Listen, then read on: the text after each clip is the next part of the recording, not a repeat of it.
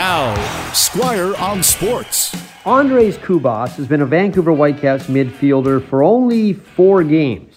But in that short time, he's already showed us that he's the Whitecaps' best player.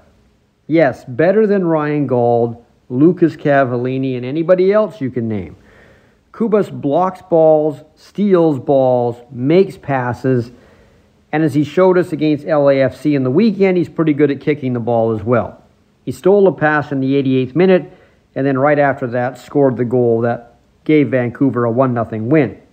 And that was the perfect ending, because all game long, Andrés Cubas was clearly the best Whitecap out there, and one of the big reasons LAFC couldn't get its attack on track.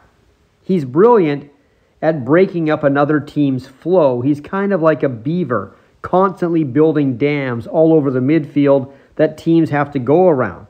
And he's only 5'4", so it's not like he's some imposing figure. He just knows how to defend and get the ball moving the other way. And that's what the Whitecaps have been missing in recent years. A very good midfielder, especially one who has a great mind for defense. Without a good midfield, you will not have a successful soccer team. It's like trying to win a football game with a mediocre quarterback, or in hockey with subpar centermen. The Whitecaps went after Cubas the way they went after Ryan Gauld, very patiently.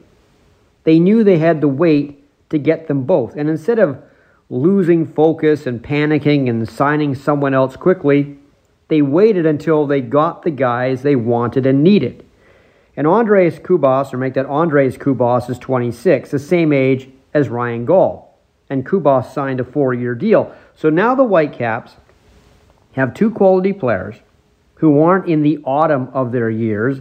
And if Gauld's game gets back to the way it was last year, he's been hurt a bit this year, so he has an excuse, and Cubas stays the same or improves, and he likely will improve, the Whitecaps could be a playoff team again this year.